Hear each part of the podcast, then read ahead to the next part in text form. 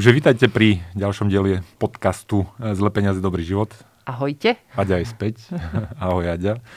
Už podľa toho, že Aďa je späť, by ste mali vedieť, že sa nebudeme baviť o nejakom nejakých zdravotných, podivných eh, trekovacích veciach, ale sa vrátime späť k podstatným veciam, či k peniazom. Mm, ja musím povedať, že som aj rada, že si ma zavolal iba do podcastera a nie, nie niekam do nejakej vonkajšej chladničky alebo do belej tak uh, som rada, že pokračujeme v tomto formáte.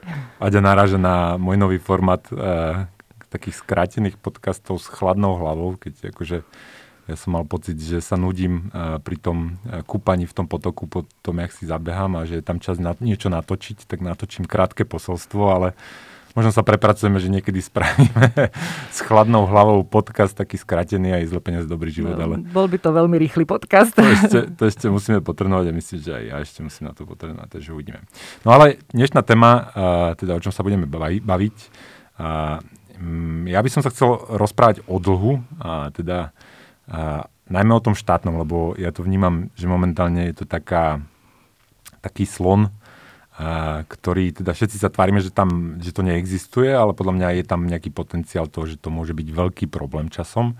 A preto by som tak túto tému chcel otvoriť a my sa k tej určite ešte vrátime, ale dnes by som chcel akože načrtnúť, že prečo, odkiaľ, z čoho tie moje obavy prichádzajú a, a v čom vidím, že teda to nemusí ísť úplne optimálne. Mne sa ten výber témy páči, lebo mám tam niekoľko takých otázok aj k tomu. A ako si aj povedal, tak teraz naozaj tá téma dlhu proste chodí tým éterom z každej strany, jednak v súvislosti s plánom obnovy, z tej európskej, e, neustále sa tu analizujú hypotéky, odklady splátok úverov a podobne. To znamená, že v rôznych podobách ten dlh sa tu skloňuje. A momentálne kvôli covidu sa zdá, akoby tie možnosti požičať si boli proste nekonečné a neobmedzené. No a to sa s tým aj stretávame, že ako náhle vidíme nejaký problém, alebo že niekto uh, teda uh, mu vypadol príjem, alebo že štát by niečo ešte iné mal robiť, tak akože ľudia povedia, však si požičajme. A ono to teda vychádza aj z toho, že, že tie úroky sú momentálne extrémne nízke. Na tých štátnych dlhopisoch dokonca hovorím, že sú záporné. Oni nie sú záporné, ale obchodujú sa tie štátne dlhopisy za také ceny, že ten výnos na tom je záporný. Čo de facto znamená, že ten, kto ako keby požičiava tomu štátu, a teraz aj slovenské tie kratšie splatnosti boli záporné, že teda keď napríklad požičiavajú slovenskému štátu na dva roky napríklad, a tak za to nedostávajú úrok, ale naopak ako keby oni za to platia. No a v tomto prostredí, ako to počúvam, že teda však aký problém, však si požičajme. A podľa mňa tam nejaké problémy sú, ale teda k tomu by sme sa prepracovali. Ono, ja by som sa vrátil ešte späť, že, že často teraz sa stretávam s tým, že No do, dobre, dobre vravíš, že možno ten dlh bude problémom, ale však pri najhoršom to zmážme tie dlhy všetky a že teraz to pochádza, akože to je taká ešte pomerne stará záležitosť, že v Babylone a potom myslím, že ešte Biblia to spomína, že v nejakých pravidelných intervaloch ako keby panovník povedal, že dobre, vyčistíme si stôl a zrušili sa vlastne všetky dlhy, ale tu podotýkam, že iba všetky súkromné dlhy, že nie je obchodné, že súkromné dlhy sa zrušili a prepustili sa viac menej tí dlhoví otroci, že keď si to eh, v niektorých oblastiach riešili tak, že keď niekto nevedel splácať ten svoj dlh, a, tak, sa, tak sa potom eh, išiel buď on do otroctva, alebo dával deti do otroctva. To sa tak robilo, že, eh, že niekto teda všetky svoje deti poslal niekomu, komu držil peniaze. No a práve v týchto ako v tých to bolo myslím, že 400-500 rokov pred našim letopočtom, tak sa robilo, že bolo každých 7 rokov takýto rok, keď sa odpustili tieto súkromné dlhy, ale aj vzhľadom... asi nie je úplne aplikovateľné v Práve... dobe, ale ja mám niekedy pocit, že ako keby to v tom podvedomí mnohých bolo, že ako keby teraz doba praje tomu, že dá sa ísť strašne ďaleko a že niekde sa, je tam taká viera, že ak by bolo najhoršie, tak snáď by nenechali zbankrotovať štát snáď by nenechali zbankrotovať, neviem, veľké banky, tie najväčšie, snáď by nenechali zbankrotovať Európsku úniu. Že ne, necítiš tam ty takýto No a práve, vieru? práve, práve že, že práve tomuto som sa chcel dnes venovať, že teda čo, čo sa teda stane, ak zbankrotuje eurozóna napríklad. Hej. Ale ona nezbankrotuje. No a teraz keby náhodou áno, tak ako by to vyzeralo. Ale ty si hovoril, že, hovorila, že, že či tam necítim tú vieru. A to je pekná aby sme si zadefinovali, čo vlastne ten dlh je a že dlh je viera. Dlh je viera v lepšiu budúcnosť. Dlh je viera v to, že niekomu, komu požičam tie peniaze, sa za to dané obdobie bude dariť a on bude schopný teda nielen zarobiť späť tie moje peniaze, ale ešte nejaký úrok. Čiže to je... Zhodnotiť ich. Áno. A tento, táto viera je ako keby zapísaná v nejakom pute. Hej, že to je ako bond, akože to je nejaký vzťah po anglicky, puto. Mm a tá viera je zhmotnená, zapísaná v tom, akože môžeme to nazvať dlhopis, že dlhopis, že tam je zapísané, že teda ja, Ďurko Karpiš, som si od teba požičal 100 eur a teda za rok a ti vrátim 101, 102, 105 alebo 110. A teraz na to, aby sme ten obchod uzavreli, ty musíš veriť. Že musíš veriť v moju dobrú budúcnosť. Možno z hľadiska psychológie by bolo lepšie, keby sme ostali pri tom výraze puto, alebo teda bond, než dlhopis, lebo podľa mňa ten dlhopis z toho robí také niečo neosobné, neadresné.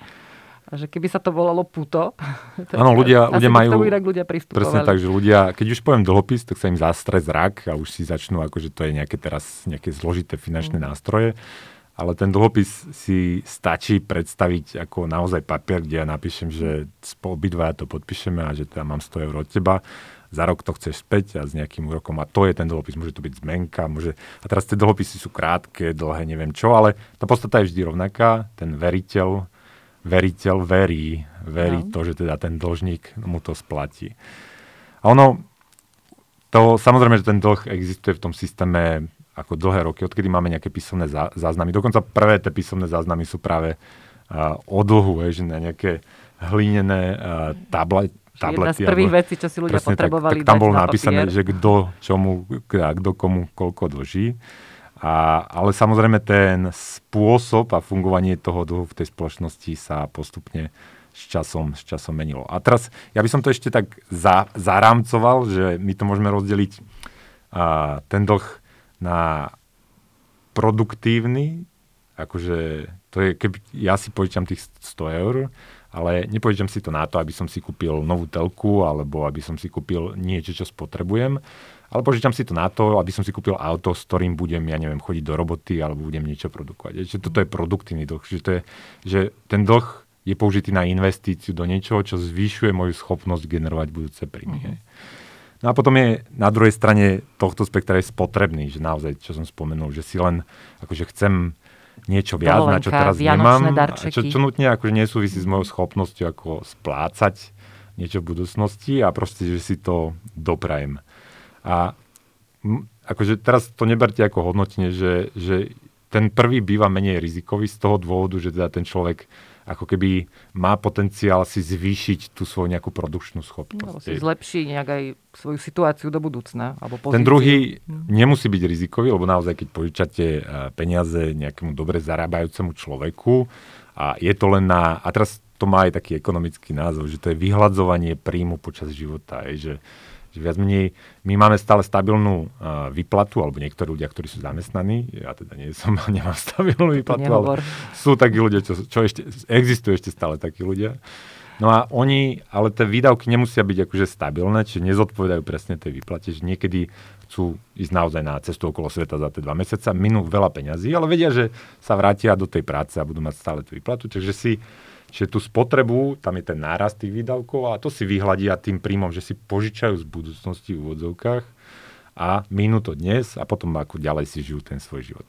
Čiže opäť, že uh, jeden je ten akože produktívne použitie toho dlhu, druhé toto spotrebné, ale nutne to nemusí znamenať, že čo je lepšie a čo je horšie. Vždy to závisí od toho, že či ten človek je schopný, schopný to splácať. No a to sme v, tej, v tom súkromnom sektore a ten, tá tretia kategória, o ktorej sa dnes budeme asi viac baviť, je teda ten dlh štátu. A to je už trošku niečo iné. Že, že tam už ne, nehovoríme o vyrovnávaní nejakého životného príjmu nejakého konkrétneho človeka, alebo nehovoríme o nejakej konkrétnej investícii do nejakej produkcie, ale hovoríme o tom, že teda ten subjekt, ktorý je poverený nejakou to verejnou správou, si na nás, na ľudí všetkých požiča a nejakým spôsobom to teda investuje alebo, alebo spotrebuje.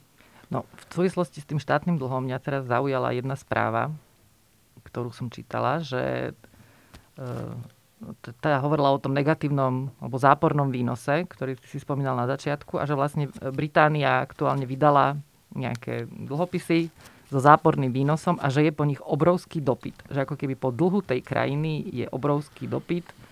je to údajne niečo nevydané, že kedysi sa to dialo len Japonsku a takýmto tom, tomuto typu ekonomík, ale že toto mi vysvetlí, prosím ťa, že ako môže byť po dlhu nejakej krajiny do, dopyt a ešte aj proste krajiny, ktorá aktuálne rieši, ja neviem, odchod z eurozóny a podobne, že má kopu svojich problémov, vrátanie covidu, tak ako ostatní, že e, ako sa toto vôbec môže stať a v čo tí investori veria, keď takéto niečo nakúpia?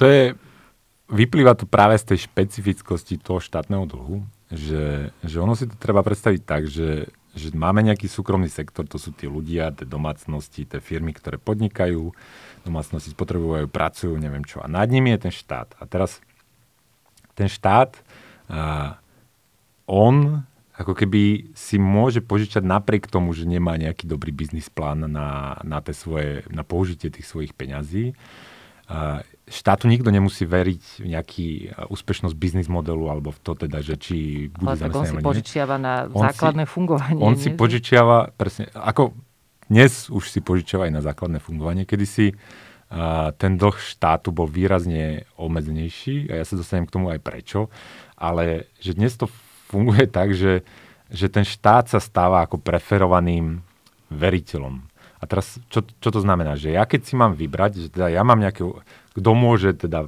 poskytovať úver, ten, kto má nejaké úspory. Že teda ten, kto má nejaký nadbytok, ja neviem, čo, či sa mu daril v podnikaní, alebo míňal menej, než zarobil, ale má nejaké, nejaký kapitál a ten môže teda niekomu požičať. A on sa pozrie teda do tej ekonomiky a vidí, že tuto Ferko Palko má SROčku a prevádzkuje, ja neviem čo, reštauráciu napríklad. Uh-huh.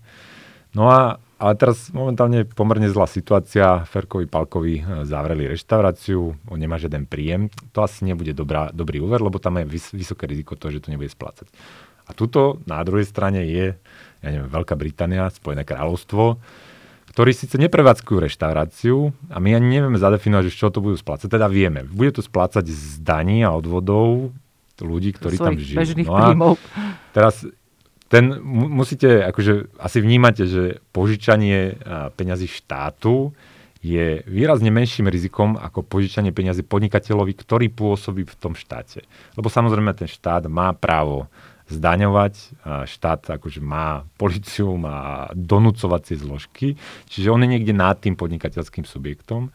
Čiže už len z tejto logiky, akože ten štát je menej rizikový. Ja to presne vidno akože v tých problematických ekonomických časoch, že, že tí ľudia s kapitálom, tí ľudia s, úspormi, s úsporami, menej akože bažia po nejakom výnose a, a vysokých úrokoch. Im ide len, tá, ide len, ide skôr o to, aby sa im tie peniaze raz vrátili. A teraz, keď sa pozrú na teda tú ekonomiku a vidia, že požičiavajú si štáty a požičiavajú si podnikatelia, ktoré sú pod tými štátami, štátmi alebo tie domácnosti, tak majú skôr tendenciu dať to tým štátom, lebo ten štát je ako keby preferovaný dlžník, lebo u neho je väčšia istota, že sa im vráti aspoň tá e, istina, keďže ten štát na konci dňa môže ísť za tým podnikateľom a zobrať mu peniaze na to, aby mne vrátil peniaze. A to je, akože ono to znie divne, ale v tých zlých časoch sa potom práve vidno, že teda tí, čo majú tie úspory, sa schovávajú do tých štátnych dlhopisov. To znamená, že oni vlastne chcú, aby sa im vrátila aspoň tá istina, aspoň to, čo do toho dajú, alebo trochu menej. Ale... Momentálne, momentálne to, čo si vravela, že teda, že prekvapivé, že Veľká Británia, teda Spojené kráľovstvo správne nazvané, už má tiež tie záporné úroky, súvisí s tým, že na svete už približne 20% tých dlhopisov má záporný výnos. A mnoho z nich je práve štátnych dlhopisov. A teraz Nemecko už relatívne dlho, Švajčiarsko, čiže akože tie stabilnejšie, silnejšie krajiny dlhšie, ale do tých záporných ako keby oblastí sa dostávajú už aj krajiny, ktoré boli problematické v tej poslednej kríze. Veľmi blízko je napríklad Portugalsko, čo, akože to bola v úvodzovkách problematická krajina z poslednej krízy. Napriek tomu, že majú vyšší dlh dnes, než mali počas tej dlhovej mm. krízy, tak už sa dostávajú kde si k tým záporným hodnotám. No a to súvisí trošku s takou druhou zložkou, že dnes ten dlh ako keby splňa aj trošku inú funkciu. A teraz pre bohatších ľudí alebo bohatšie inštitúcie, ktoré majú veľa nejakých úspor, ktoré si chcú schovať, tak pre nich ten štátny dlh splňa ako funkciu nejakej pokladničky. Ja hovorím, že teda my sme sa bavili uh, v jednom z predchádzajúcich dielov tohto podcastu o zlate a tam som hovoril, že zlato je peniazmi pre bohatých, že kopa bohatých ľudí, ktorí teda má niečo na účte, má niečo v hotovosti. Ty si to inak za peniaze pre neveriacich. Peniaze pre neveriacich, ale aj peniaze pre bohatých, že teda, že nechcem to mať všetko v banke, nechcem to mať doma všetko pod postelou, tak niečo dám aj do zlata. A dlhopisy majú presne túto istú funkciu, že ak ja mám miliardu eur, nemáme, ako musím teda sa to priznať, nemám, ale keby som mal, tak určite by som si ju nedal na účet do jednej konkrétnej banky. Minimálne by som to rozdelil medzi viacero bank. Avšak každé euro na tých 100 tisíc, lebo ako možno viete, že v bankách existuje niečo, že štátna garancia tých vkladov a že do 100 tisíc štát vraví, že určite toto zagarantujeme, to sa ti vráti. Na 100 tisíc sa vám to ale nemusí vrátiť všetko. Ak tá konkrétna banka zbankrotuje, tak vy ste ako jedným z veriteľov tej banky a čakáte, koľko vám zostane a z tých eur nad 100 tisíc sa vám nemusia vrátiť všetky. A teraz nemusíme ísť ďaleko do histórie, to sa presne stalo na Cypre na jar 2013. A z každého eura nad 100 tisíc sa vrátilo len 50 centov ako tým ľuďom. Mm-hmm. Takže ja keď som bohatý a mám tu miliardu eur, tak dobre, dám to. Tam dám 100 tisíc, tam dám 100 tisíc, ale keď si to spočítate, tak je to veľa bank relatívne. Jednoduchšie, čo môžem spraviť je, že ja to požičam rovno tomu štátu, ktorý garantuje tých 100 tisíc tej banke. A teraz Samozrejme, že nie hociakému, že asi to nebudem požičavať, ja neviem čo, nejakej nestabilnej demokracii so slabou ekonomikou, ale ako náhle je to Nemecko, Spojené štáty americké, alebo niekto, kto je ako keby stabilnejší ekonomicky, alebo Slovensko, aj Slovensko má teda záporné, uh-huh. záporné výnosy na tých úrok, na dlhopisoch, tak ja ako bohatý človek alebo inštitúcia to radšej dám rovno tomu štátu na tých dlhopisoch a viem, že mám pohľadavku voči tomu štátu, ktorý aj tak garantuje tie banky, ktorý aj tak zdaňuje a všetko ako keby má pod relatívne kontrolou v tej tak ono to vlastne úplne pripomína to zlato, že tam je tá viera, že nech by sa čokoľvek dialo, to zlato bude mať nejakú hodnotu vždy a v nejakých cykloch, keď aj bude mať chvíľu nižšiu, tak určite sa to Presne tak. skôr si neskôr vráti. Akože hovoríš to úplne presne, že splňa to úplne rovnakú funkciu, ako to zlato. Akurát ten oteňok je presne to, ako to nazývam, že zlato pre neveriacich, že zlato má ešte tú výhodu, a teraz ja nehovorím, že buď alebo opäť, že každá tá, ten nástroj má svoju funkciu v tom portfóliu, mm. čiže aj štátne dlhopisy sú za nejakým účelom dobré, aj zlato je za nejakým účelom, ale zlato oproti tým štátnym dlhopisom je práve to, že my nemusíme veriť ani v dobrý, v dobrú budúcnosť toho štátu. Hej. A t- to vstupujeme akože do tých rizik dnes. Hej. Že keď my začneme mať pochybnosti, že tá Veľká Británia vôbec ako keby, že, takto, že, že začína byť predstaviteľné, že aj Veľká Británia môže mať problémy so splácaním To sa chcem opýtať. Stalo sa niekedy v histórii, že by akože štát nevyplatil tie dlhopisy? Neustále. Akože tých Aha. príkladov je, je obrovské, obrovské Alebo také, že viac menej, vôbec?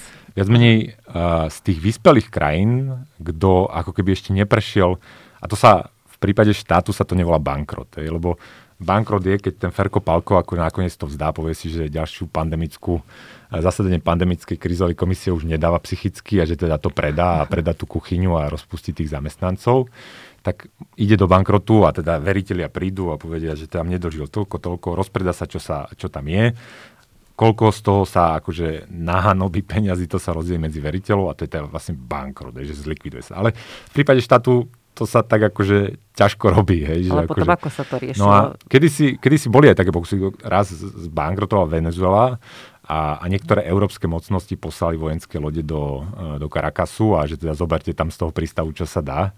Momentálne sa to už tak nerieši, už to rieši a tá inštitúcia, ktorá toto väčšinou akože spravuje Medzinárodný menový mm. fond, on je zástupca tých veriteľov a on sa snaží nejakým spôsobom vyjednať dohodu a, s tým dlžným štátom, ktorá spočíva v tom, že na jednej strane veriteľia časť toho dlhu odpíšu, to znamená, to sa volá reštrukturalizácia. No, takže odpustia. Že drž, od, že... odpustia, že do, dožíš mi 100, poviem, že dobre, dajme to na 50, ale 50 chcem mm. od teba určite.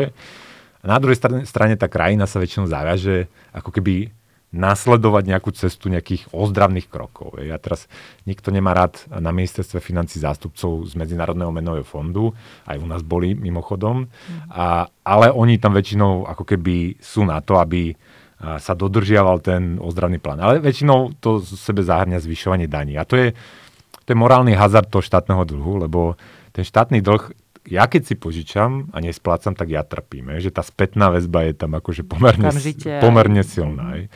Ale keď si požičia náš politik na nás a on medzi tým môže kľudne opustiť úrad, alebo ja neviem čo, on môže sa vysťovať z krajiny, ale my to nie sme schopní splácať my ako ľudia, lebo na konci dňa sa to spláca z našich príjmov, z našich daní, z našich odvodov, tak my trpíme. On netrpí, ako jeho sa to netýka. Práve tento morálny hazard vedie podľa mňa k tomu, že tí politici naberú viac dlhu na seba, teda na seba, naberú viac dlhu na nás a potom niektoré tie krajiny majú problém uh, to splácať.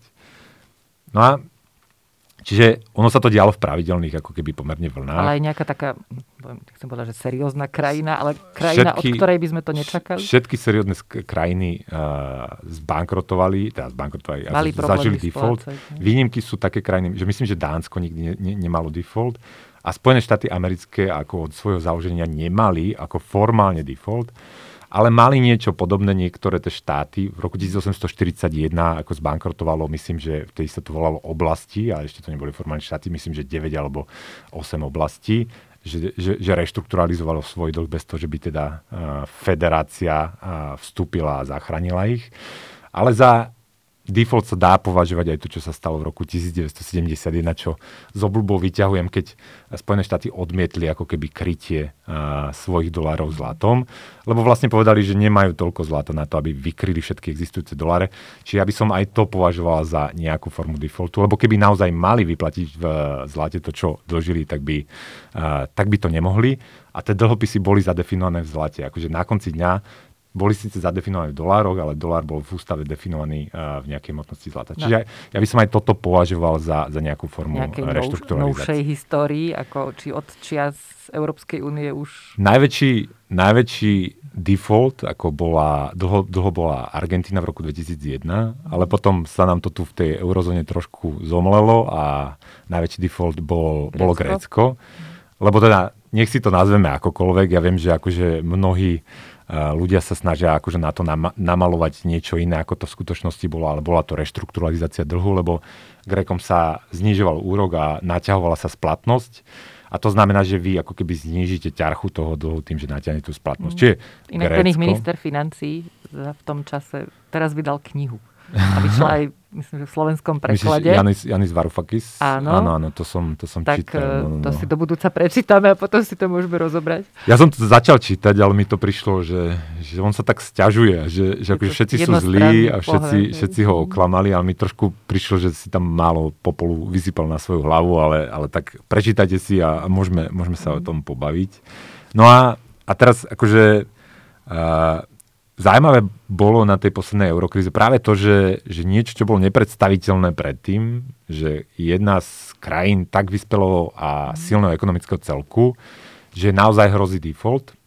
A ono to bolo zaujímavé, pretože že to už nebolo len Grécko, ale že to už hrozilo aj Taliansku. A Taliansko je akože naozaj... Ekonomika. Uh, oni majú historicky ako relatívne veľký dlh mm. a teraz, že on je veľký aj absolútne, že to znamená, že že tie talianské dlhopisy sú v rôznych finančných inštitúciách a poisťovniach po celom svete a že keby tie dlhopisy ako stratili hodnotu tým, že teda Taliansko bankrotuje, tak kopu rôznych iných mm-hmm. finančných inštitúcií by mali v druhotnom nejakom efekte uh, tiež problém. A to, je, to som ešte nespomenul, že, že väčšinou sú také obdobia, ktoré uh, zrýchlia rast ten dlhu a potom príde tá vlna tých uh, defaultov. Je, že štandardne prvá, druhá svetová vojna, že to bolo niečo, po čom po, po tých vojnách ako boli reštrukturalizácie dlhu, boli defaulty a boli, a to sme ešte dnes nespomínali, že boli hyperinflácie. A teraz to je ešte jedna zaujímavá vec, ktorú by som tu uh, podotkol, že, že odkedy sú uh, si štát zobral na seba tú produkciu peňazí, že akože štát prebral od toho súkromného sektora kontrol nad tými peniazmi, že dnes tie peniaze nie sú ničím kryté a produkciu ich má plne pod kontrolou štát, tak zároveň vzrástla schopnosť samozrejme štátu eh, predávať ten svoj dlh. Lebo on sa to štandardne robí tak, teda štandardne, neštandardne, že, že tá centrálna banka pomôže ako keby vytvoriť peniaze v tom systéme a časť tých peňazí samozrejme sa prejavia ako dopyt po tých jej, jej, jej dlhopisov. A ja viem, že ako moderná ekonomia to vysvetľuje tak, že to, že teda tu e, tých centrálnych bankárov dáme na inú ulicu a do nejakej drahej veľkej budovy, znamená, že sú nezávislí. Ale z hľadiska štátu, ako správny ekonom, každý vie, to musí konsolidovať. Čiže de facto e, aj tá centrálna banka je len iným oddelením štátu a za pomoci tých peňazí ten štát teda má schopnosť vygenerovať viac a umiestniť viac toho dlhu. A to sa práve deje ako v tej modernej histórii od toho 71., že my vidíme, že vďaka tomu, že ten štát si prebral tú plnú kontrolu nad tými peniazmi, množstvo toho dlhu rastie v tom systéme a teraz aj je to štátny, ale samozrejme je to aj súkromný, že hypotekárna revolúcia na Slovensku je možná aj vďaka tomu, že ECBčka si povedala, že dáme to na nulu tie úroky, mm-hmm. tlačíte peniaze a aj ľudia si zoberú viac toho dlhu, než by si zobrali v prípade, že by teda si museli požičať od nejakého úžarníka, ktorý by si pýtal viac, než je inflácia. Aj. Čiže ja tam pozorujem ten, tú tendenciu ako keby rastu toho dlhu v systéme a práve o tom som sa chcel dnes baviť, že ja tam cítim, že kde si sú tam limity. Ja teraz, ja neviem, kde presne sú, ale ja sa obávam, že, že by sme ich ako keby nemali hľadať, lebo ako riskujeme to, že ak nájdeme limity zadlženia štátov, tak nájdeme vlastne uh, pohrebisko peňazí. A teraz prečo, ako, prečo to zase spájam? Pretože keď si uvedomíte, tak tie peniaze, ktoré máme, sú vlastne len tiež záväzkom toho štátu. A teraz čo tým myslím? Že ja keď mám peniaze v banke, ja neviem, čo mám tam tisíc eur, keď som pod tou hranicou tých 100 tisíc, ktoré garantuje štát, tak ja vlastne verím, že ten štát mi zagarantuje tých 100 tisíc, aj keby tá ba- banka krachovala. Aj. Mm. Čiže je to nejaká forma záväzku toho štátu. A teraz keď štát si nebude vedieť požičať, tak väčšinou sa to prejaví práve aj na tých jeho peniazoch, že, že ani ľudia nechcú držať tie peniaze, lebo ten, ten peniaz len nejakou pohľadávkou očíta toho štátu. A to sa pekne, to pekne vidno na tých krajinách, ktoré sú v problémoch, že keď má krajina problém požičať si, tak vždy majú problém aj jej peniaze. Jedinou výnimkou je, keď je tá krajina súčasťou nejakého iného menového celku a že tieto veci dve nie sú nutne spojené. A to je presne že my, slovenská koruna mala problémy koncom 90. rokov, lebo slovenský štát mal problémy si požičať. Čiže koruna oslabovala, Slovensku nikto nechcel požičať, prišiel Medzinárodný menový fond, dal, dal nám požičku, nejakým spôsobom zastabilizoval aj peniaze. My sme devalvovali, ale potom sa zastabilizovali. V prípade Grécka to ale tak nebolo, že tým, že Grécko bolo súčasťou menovej únie a nemalo priamu kontrolu nad ECBčkou, čiže Varoufakis nemohol, nemohol ísť do do tlačiarne a povedať, že nie, nie, my si, nikto nám nechce požičať, ale my si to jednoducho vytlačíme, tak na tom eure to až tak nebolo cítiť, napriek tomu, že Grécko malo ten, ten menový problém. Ale teraz, ako ty si spomínal, že väčšinou sa tam dejú nejaké cykly po neviem, prvej svetovej vojne, druhej svetovej vojne a teraz ty máš pocit, že momentálne v tej covidovej a ja dúfam, že už skoro post-covidovej ére, že, že sa deje niečo podobné, alebo že to riziko je podobné, ako, tak, neviem, tak snáď hyperinflácia nehrozí, ale e, že sa deje v tej ekonomike niečo, čo môže vyvolať takýto efekt?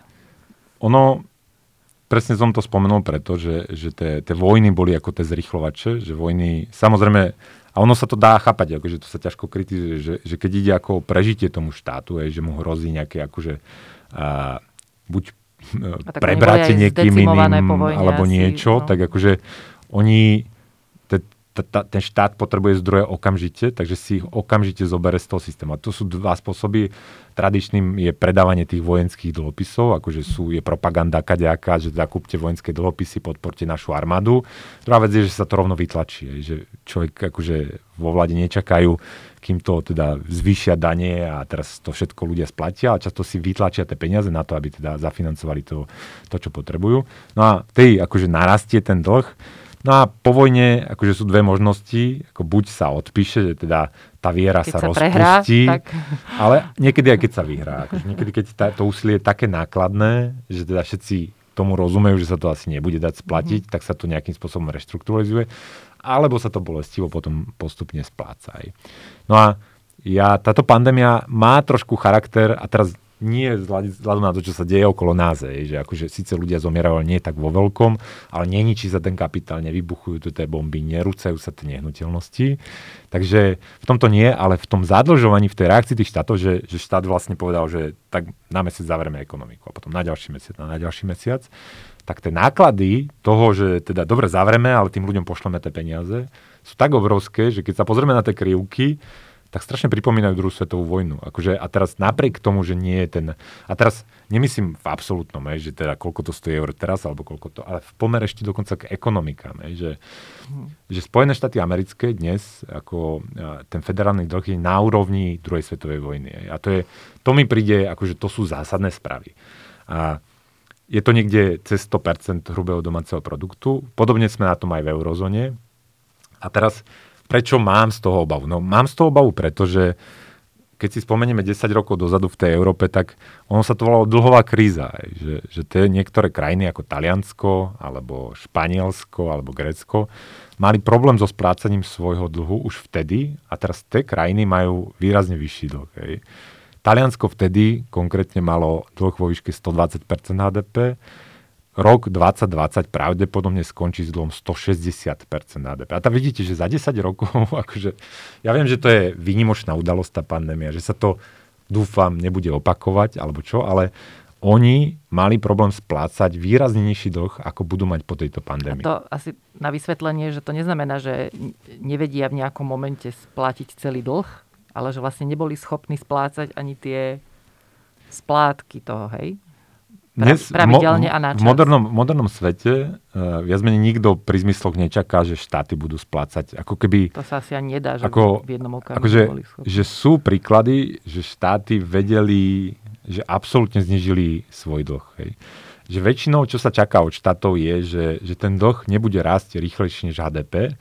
To znamená, že pomer dlhu k HDP bude stagnovať v eurozóne sme mali taký ako cieľ, že 60%. Že, Ale to nedodržujú ani no, súčasní my sme, členovia. Nie, my sme sa aj snažili a všetci sa, aj Slovensko, však Slovensko bolo výrazne pod 60 a 60 bol taký ako keby strop, mm-hmm. ale dnes, keď sa pozrieme na eurozónu ako celý, je to 100 plus minus a viac menej a samozrejme s tým dlhom súvisí ten deficit. Deficit je, že koľko ten štát daný rok minie viac, než vyberie na daniach a odvodoch a to malo byť len 3% HDP. A to tak bolo vypočítané, že keď bude ekonomika rásť nejakým normálnym tempom 2%, k tomu nejaká inflácia, že po 3% deficit zabezpečí, že ten dlh sa nebude relatívne zväčšovať a všetko je to stabilné, dlhodobo udržateľné a ten štát bude splácať nejakú splatnú istinu a na to úroky, ale vlastne sme v stabilnom systéme.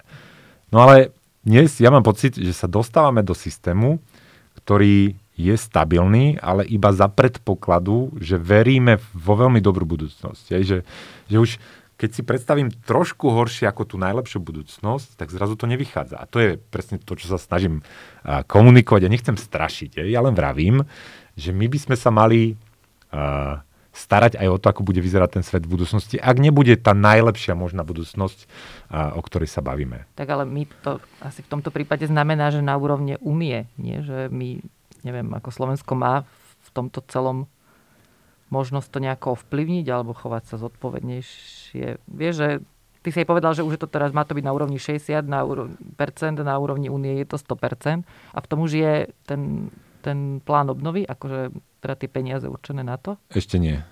Takže to je len v tom sú len to tie náklady plán... na pandémiu, ktoré sa Áno, to, lebo každá nejaká krajina prišla viac menej s rôznymi opatreniami. Tie najdrahšie bývajú práve tie kurzarbajty. To je práve to, že uh-huh. zavrem tú ekonomiku, ale ako ty nemusíš prepustiť ľudí, lebo ja ti pošlem na ich výplaty a drží ich pekne v tej firme a čakaj, kým to znova otvoríme.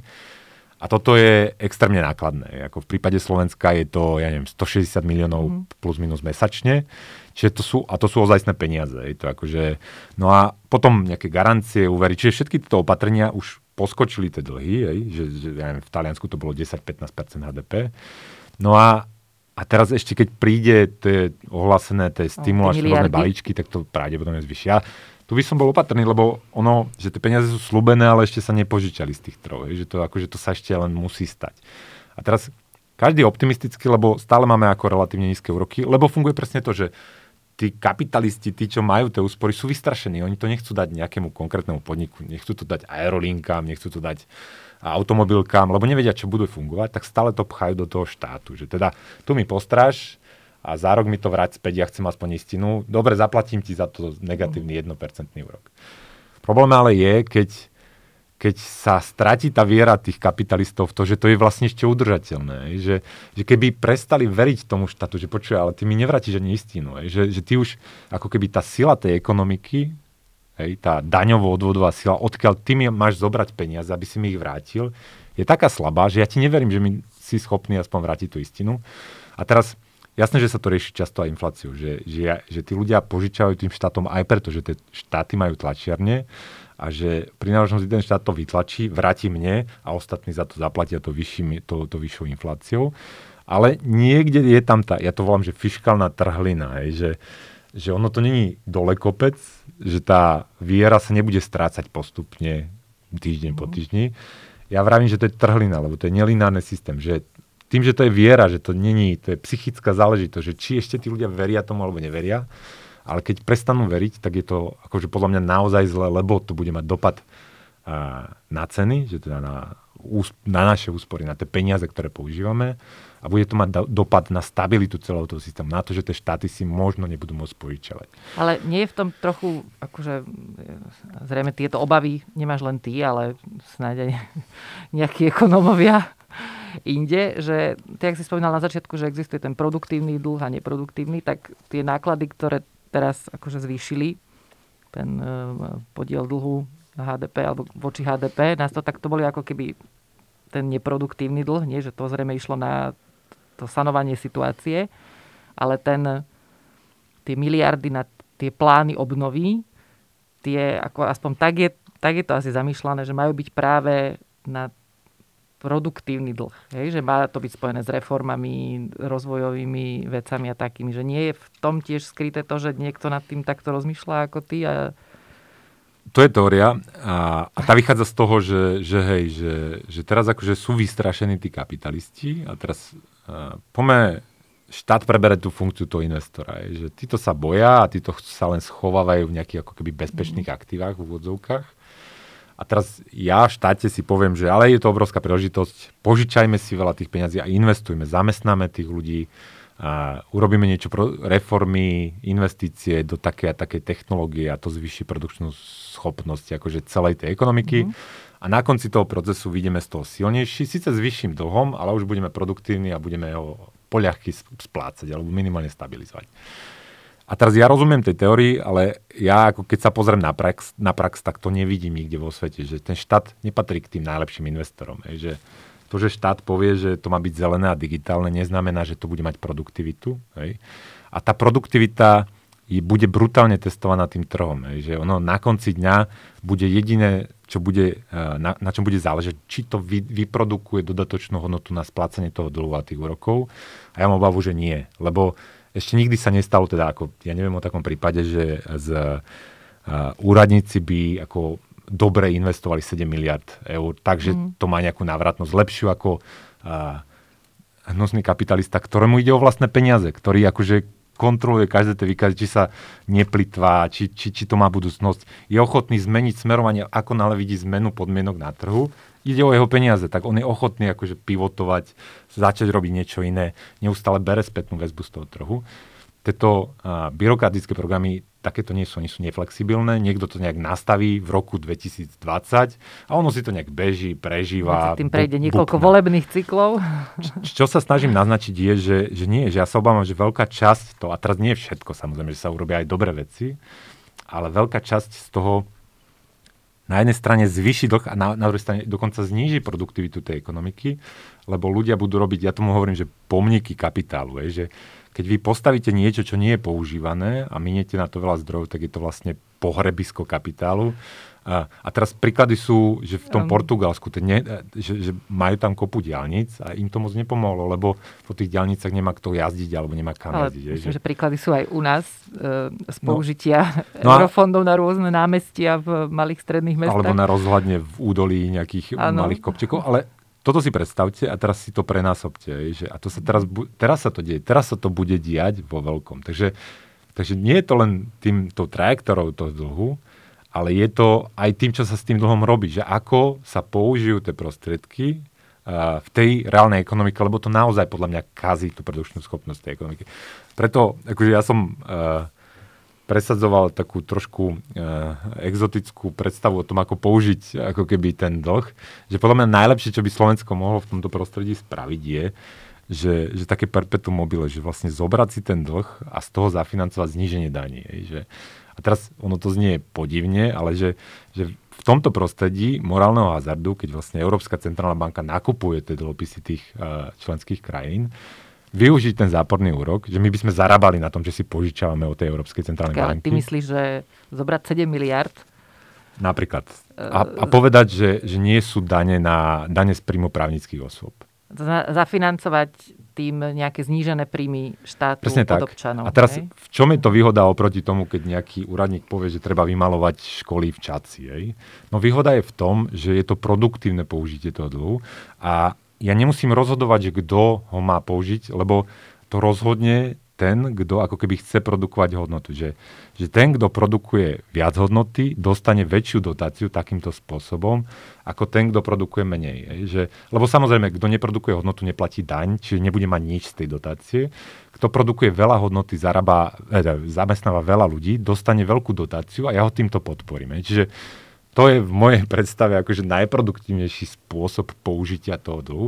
A ja samozrejme nezabúdam na tie všetky reformy, ktoré tu treba spraviť, ale ruku na srdce, všetky tie dôležité a zásadné reformy nestoja až tak veľa peňazí, stoja veľa politického kapitálu a veľa odhodlania a odbornej expertízy, že nejaký konkrétny človek sa do toho pustí a bude to robiť. Hej. Čiže No a ešte ich aj presadí a ale to nie, je, to nie je o peniazoch, hej. to nie je malovanie niečoho alebo liatie betónu, to sú ťažšie veci. Akože reforma zdravotníctva bohužiaľ nie je o peniazoch, ale je o tom, že teda kto bude mať tú odvahu to, to čistiť a, a niečo tam robiť. Čiže toto by bol akože moje riešenie, ale tak tak presne, nebude. Ta, presne tak, ako si vravela, že ja ako keď som tam v tej nejakej skupine a si uvedomím, že my teraz na všetkých tých ministerstvách financí po tej eurozóne sedia ľudia a napriek tomu, že sú akože zlé ekonomické časy, že rastie ten dlh, tak oni rozmýšľajú, že ako to minúť. Hej? Že, že mi príde akože ten, tá, ten stred s tou realitou taký, akože taký absurdný, že, že preto mám z toho obavy, že, že dobre, že čo bude potom, hej, že to Taliansko, ako napríklad, hej, so 160% HDP, že bude si vedieť požičať za 5 rokov, keď bude, Taliansko stagnuje 30 rokov, akože nerastie tá ekonomika, rastie mu dlh, že, a teraz, že kde je ten limit, hej, že, že, že teda, či, ho, či ho nájdeme a, a ako to bude vyzerať, hej, čiže toto, toto, A ešte, je vlastne... mňa ešte na tom akože iné aj zaráža, že keď si predstavím to zloženie tých krajín, napríklad v tej akože v eurozóne, ako tým rozmýšľajú, že, že, že proste také krajiny ako Nemecko, že by som teda čakala, že aspoň tam bude nejaké také uvažovanie trhovejšie, že, že aj Nemecko rozmýšľa nad tým, ako minúť tie miliardy, ktoré dostanú, že Ale oni, to treba, Nemecko treba vnímať trošku v inom to kontexte, že oni asi sú jediná krajina, alebo teda jedna z mála krajín v eurozóne, ktorá si ako keby po tej poslednej kríze začala robiť domácu úlohu. Že oni naozaj akože cieľene vyrovnali rozpočet, to znamená, že tie dobré časy, ktoré tu boli tých 10 rokov, využili na to, aby nezvyšovali výdavky, ale aby trošku aj ten dlh mm. ako dostali pod kontrolu. Čiže tam, myslím, podiel dlhu k HDP klesal. Ako, a, a, čiže v tomto boli výnimoční a teraz si povedali, že dobre, spravili sme si do, domáce úlohy pred pandémiou a teraz to pustíme, teraz budeme stimulovať a neviem čo. Problém je, že, že tento prístup aplikuje nielen Nemecko, ale všetci, ktorí si tie domáce úlohy predtým nespravili. Hej. A ono to všetko teraz funguje, prečo si môže teraz požičovať Taliansko, prečo si môže požičovať Portugalsko za také nízke úroky, aj preto, že vlastne všetci viac menej počítajú s tým, že to garantuje aj toto Nemecko. Čiže my sme sa posunuli vo vnímaní tej eurozóny od tej poslednej krízy. Akože niekto to chváli, že sa zrušila tá fragmentácia, to moc nechválim, lebo sa zvýšil ten morálny hazard. Že viac menej teraz, kto kupuje ne, uh, talianský dlhopis, tak automaticky počíta, že vlastne požičiava nemeckej vláde. áno, že, že, je to skryté. Že na konci, že, že už to je akože že decentralizovano, že každý za seba, ako to, jak to bolo v tej Lisabonskej zmluve popísané, ale je to, že všetci od Nemca. Je, že Nemec na konci dňa, keby sa to zomlelo, tak na konci dňa, že ručíme všetci a to znamená, mm. že teda veríme, veríme tomu Nemecku. A teraz sme sa asi celý čas rozprávali na, o tej úrovni krajín a štátu. A e, že ako sa vlastne toto môže premietnúť do možno chovania alebo nazerania akože, že ľudí v krajine, že mňa v tej súvislosti akože napadá ďalšia taká informácia, ktorú som si teda prečítala, že za uplynulý rok akože extrémne stúpol objem hypoték na Slovensku, teda doteraz, akože v tomto roku. A že to z časti bolo prekvapivé aj pre akože, ľudí v tom bankovom sektore. Teda, že nie, že neklesol, alebo že sa udržal na plnej úrovni, ale že extrémne narastol. Hej. A nemôže byť aj toto v tom, že tá, tá seba dôvera alebo tá viera proste aj na úrovni tých krajín taká, taká silná, že sa potom prenáša aj do možno neúplne opodstatnenej viery bežných ľudí? No, tá viera je postavená na tom, na tom akože ten trhový ukazovateľ tých úrokov je to, čo určuje, že koľko si ľudia budú požičať peniaze. A teda nielen štáty, ale aj domácnosti. A, a tým, že tie centrálne banky z toho úroku základného, lebo centrálna banka určuje ten základný úrok a od neho sú odvodené tie ostatné úroky v ekonomike. No a tým, že tie centrálne banky ako keby tých posledných 10 rokov sa snažili čo najviac, najviac znižovať ten ako základný úrok, lebo chceli stimulovať tú ekonomiku, ktorá rastla pomaly, tak podľa mňa pomýlili Uh, nie len teda podnikateľov, že si nabrali viac dlhu, alebo nie len tie štáty si nabrali viac dlhu, než je zdravé, ale aj tie domácnosti ako keby vlákali do dlhu, lebo musíme povedať, že ten úrok je to najdôležitejšie, čo určuje teda na akú nehnuteľnosť mám, teda keď si bereme hypotéku, tak pri 1% úroku mám na 100 tisícovú uh, nehnuteľnosť, teda pri 4% mám na 100 tisícovú nehnuteľnosť, pri 1% mám na 200 tisícovú pri rovnakom plate. Čiže ten úrok je kľúčová vec. A teraz naozaj ten úrok ako keby my sme mali, nulové, my sme mali pod infláciu, že, že, to bolo také, že to bolo neprirodzené, že to by sa nikdy nemalo stať, ako v normálnej nejakých v normálnych trhových vzťahoch vy nenájdete blázna, ktorý bude dobrovoľne prerábať 3% ročne na vašej hypotéke alebo 2%, alebo za percento si požičiate 3% na inflácie, čiže tá strata pre tú banku by mala byť 2%, ale pre ňu to nie je, lebo ona to dostáva za 0% z tej centrálnej banky, ktorá to tlačí. Čiže takýmto spôsobom podľa mňa, hej, že kopu ľudí to už vlákalo do toho dlhu a teraz ja som sám čakal, že tá pandémia to zastaví, lebo cez 70% ekonomicky aktívnych domácností má nejakú formu dlhu. Už malo pred tou pandémiou. Mm. Čiže to je naozaj, my sme boli majstri Európy v tom zadlžovaní. No a keď sa pozriem na tie čísla, že na tie hypotéky, lebo to ma prekvapilo, že, raz, raz, že, to, že hovorí, že rekordne to rástlo, tak ono to rástlo približne tempom ako minulý rok. Čiže ja súhlasím, že to je prekvapivé vysoké, ale už nejakú zastabilizovanie tam vidíme. Ale je to podľa mňa práve vďaka na druhej strane tomu štátnemu dlhu, lebo že že keďže ten štát ako keby supluje tie príjmy tých firiem a posiela tým firmám peniaze, ktoré má z toho, že si ich požičal z toho trhu, uh-huh. čiže cez ten dlh, tak tí zamestnanci v tých firmách stále necítia uh, reálne ekonomické dopady toho, čo sa naozaj stalo. A teraz ja viem, že uh, umelci, ten, čo prevádzkuje tú reštauráciu, všetci títo ľudia to už cítia, už dávno to cítia. Aj? Ale tí klasickí zamestnaní, ktorí sú v tých rôznych schémach pomoci, neviem čo, pre nich sa menej nič nezmenilo. Je akože jasne, nosíme ruška, chodíme menej von, ale plat chodí. A títo ľudia preto, podľa mňa, teda to je moje vysvetlenie toho, toho čo mhm. sa deje, preto ešte neupravili to svoje ako investične spotrebné správanie. Majú nízke úroky stále v tých bankách, výplata stále chodí. Tak tú Mohlo byť, že sa to aj dohadovalo ako keby tú, tú niekoľko mesiacov, že toto je vlastne výsledok, že Plus, akože tí ľudia, že bola dohoda s tými bankami, že niektorí si mohli od, od, odložiť splátky. A čiže všetky tieto opatrenia dokopy viedli podľa mňa k tomu, že, že stále ako keby my, opäť my nevieme, čo budú tie reálne dopady na celú tú ekonomiku a že to uvidíme budúci ďalší rok. Lebo aj keď sa pozrieme na, na tú nezamestnanosť, tak u nás na, na Slovensku rastla strašne málo, vieš, o 2, 2 mm-hmm. body, myslím. Za celú eurozónu je to tak, keď sa ale pozrieme na odpracované hodiny, ty klesli o 15%. Že, že to je akože ten rozdiel, že 1-2% v nezamestnanosti rast a, a prepad vlastne práce, prepad tých príjmov z tej práce o 15%. A ten rozdiel to je akože štátny dlh vo veľkej časti. Mm-hmm. Čiže počkajme, kým odíde odliv tých štátnych peňazí, keď ten štát ako prestane sypať do toho a potom uvidíme reálne, že teda čo tí ľudia budú robiť, že ako budú oni vyhodnocovať tú svoju, tú svoju budúcnosť. Mm-hmm.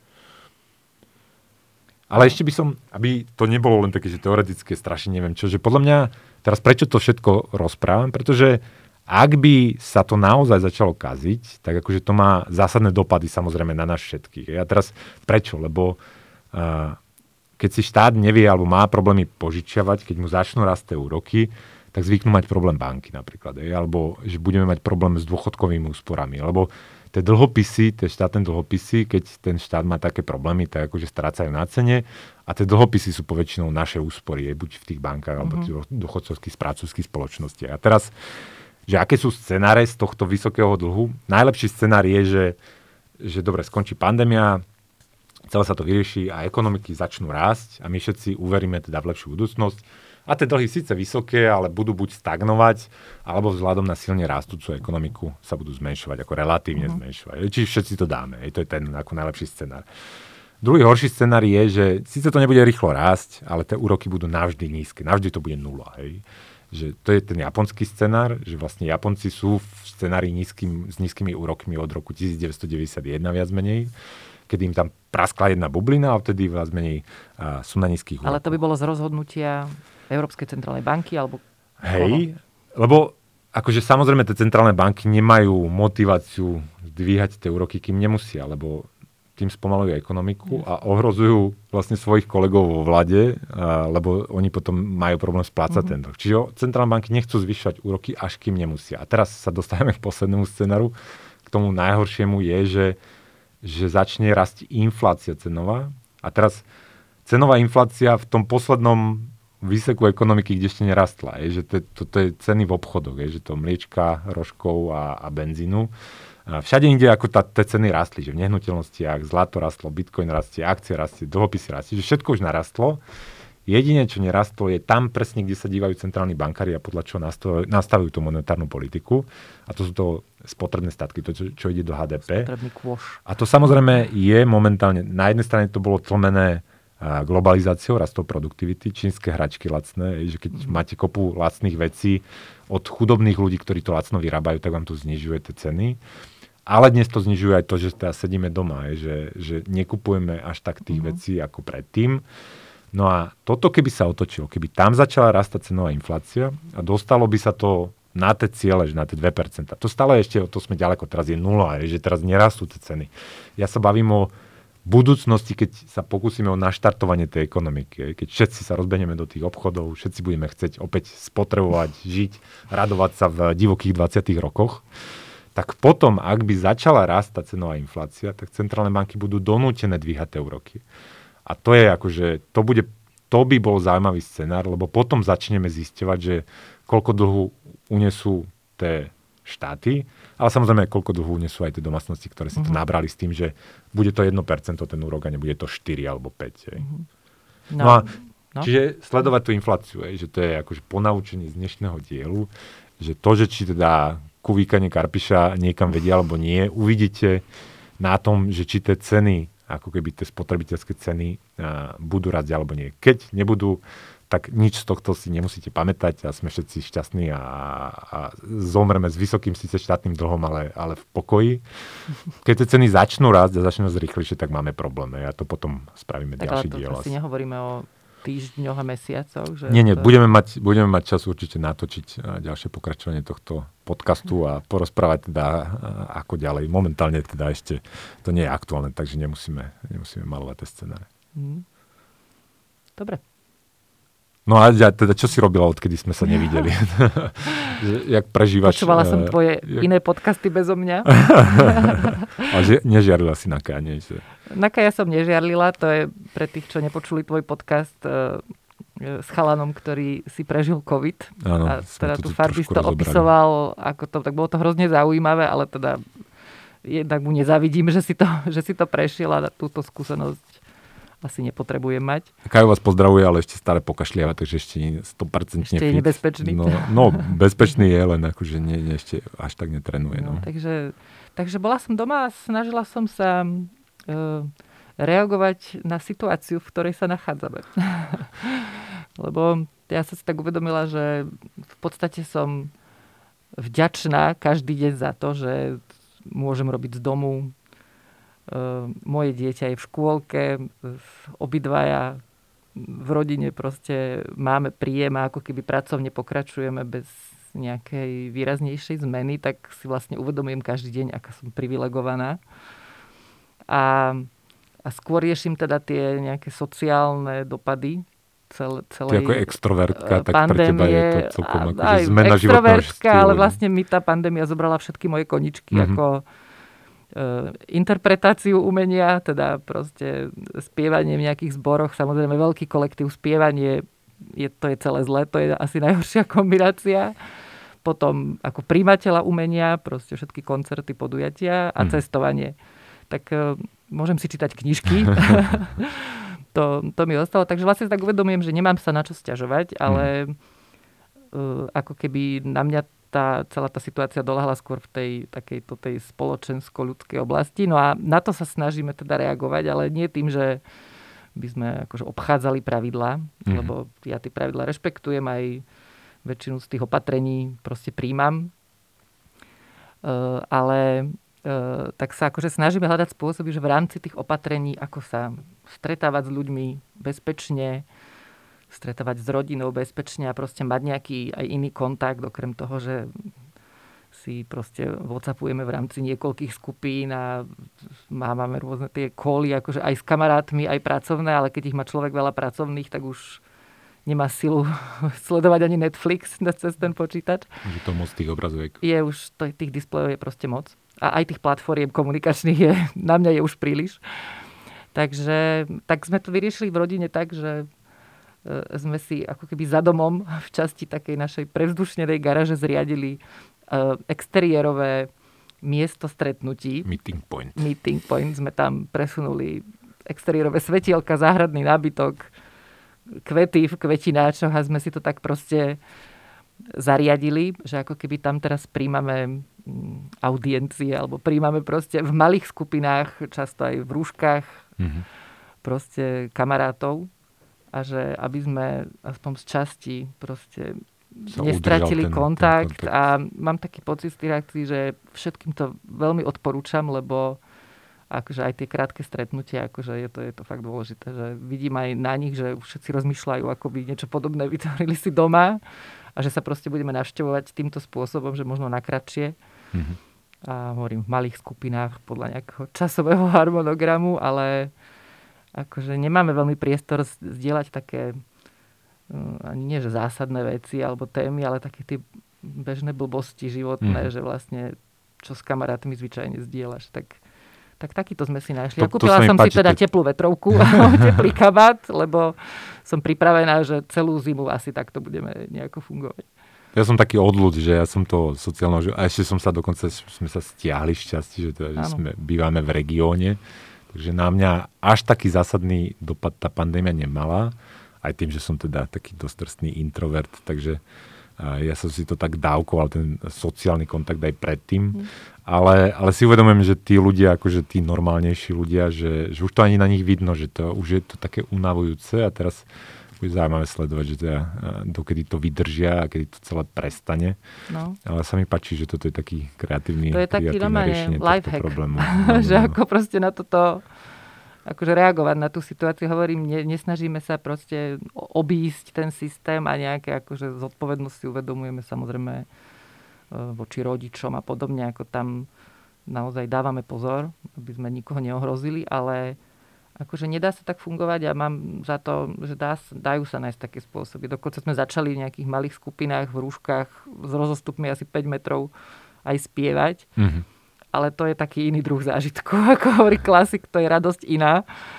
To, to nie že ste je dostali aj nejakú požiadavku na vystúpenie, nie? Ty si spomínal, že... No, no ako, ako sa blížia Vianoce, mm-hmm. tak e, ako mnohým ľuďom tie vianočné trhy chýbajú a podobne, tak už prišiel aj taký dopyt, že či vôbec nejaký zbor ešte funguje že by bolo veľmi žiaduce, keby proste sme prišli zaspievať nejaké koledy pod okná seniorom a ono naozaj aj na tom vidíš, že akékoľvek takéto rozptýlenie, že to ľuďom proste strašne chyba. Že ako, akokoľvek nám tie koledy liezli na nervy ešte možno pred rokom, že to proste znelo od novembra všade, mm-hmm. tak teraz by mnohí dali neviem čo za to, aby proste prišli nejakí koledníci a zaspievali. Ale to nemôžete akože k ním prísť, nie? To by bolo také akože dosť to adrenalinové koledovanie. To by asi bolo naozaj pod oknami. Mm-hmm. A po, myslím, že takýchto akože eventov bude asi viac tieto Vianoce, rôznych susedských, vo všelijakých vnútroblokoch. A možno to je aj spôsob, ako proste aj tie sviatky akože prežiť pri nejakom mm. duševnom zdraví. Že nebude to také intenzívne, takže nám to ani nebude liezť na nervy.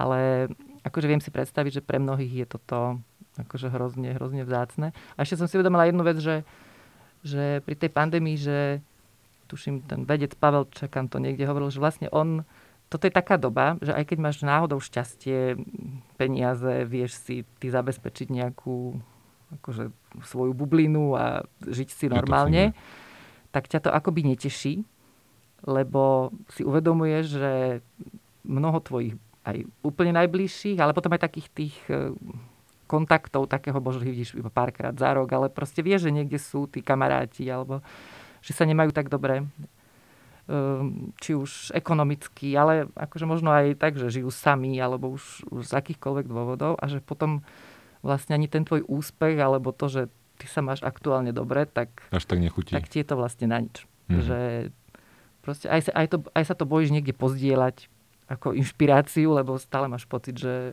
Že niekto trpí. Áno, že to niekto pochopí ako nejaké vystatovanie alebo neviem čo, že um, že ja sa tak lepšie cítim, keď v spoločnosti je dobré, tak vtedy sa ja cítim aj bezpečne, aj akože rada inšpirujem ľudí tým, jak žijem a, a tak, ale v tejto dobe mám taký pocit, že sa tak treba skôr držať a trošku sledovať, že jak sa majú tí ostatní. No.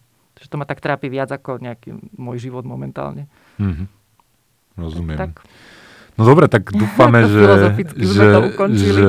A tak ja som opatrný optimista. A akože tá zima možno bude ťažšia, ale podľa mňa tá prítomnosť tých uh, lacných testov, že je akože dôvodom byť trošku aj odvážnejší. No, a, a tá vakcína časom a, pre a niektorých. Že, hej, skúšať, že čo všetko sa ešte dá a že ja mám pocit, že teda ten rok trápenia by mohol stačiť a že potom sa to nejak normalizuje. A uvidíme.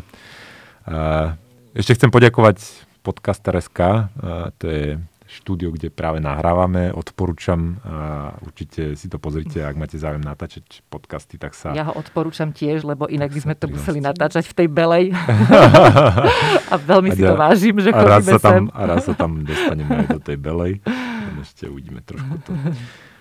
Dobre, tak to je z našej strany všetko. A teda niekedy na budúce zase. Ahojte. Majte sa pekne.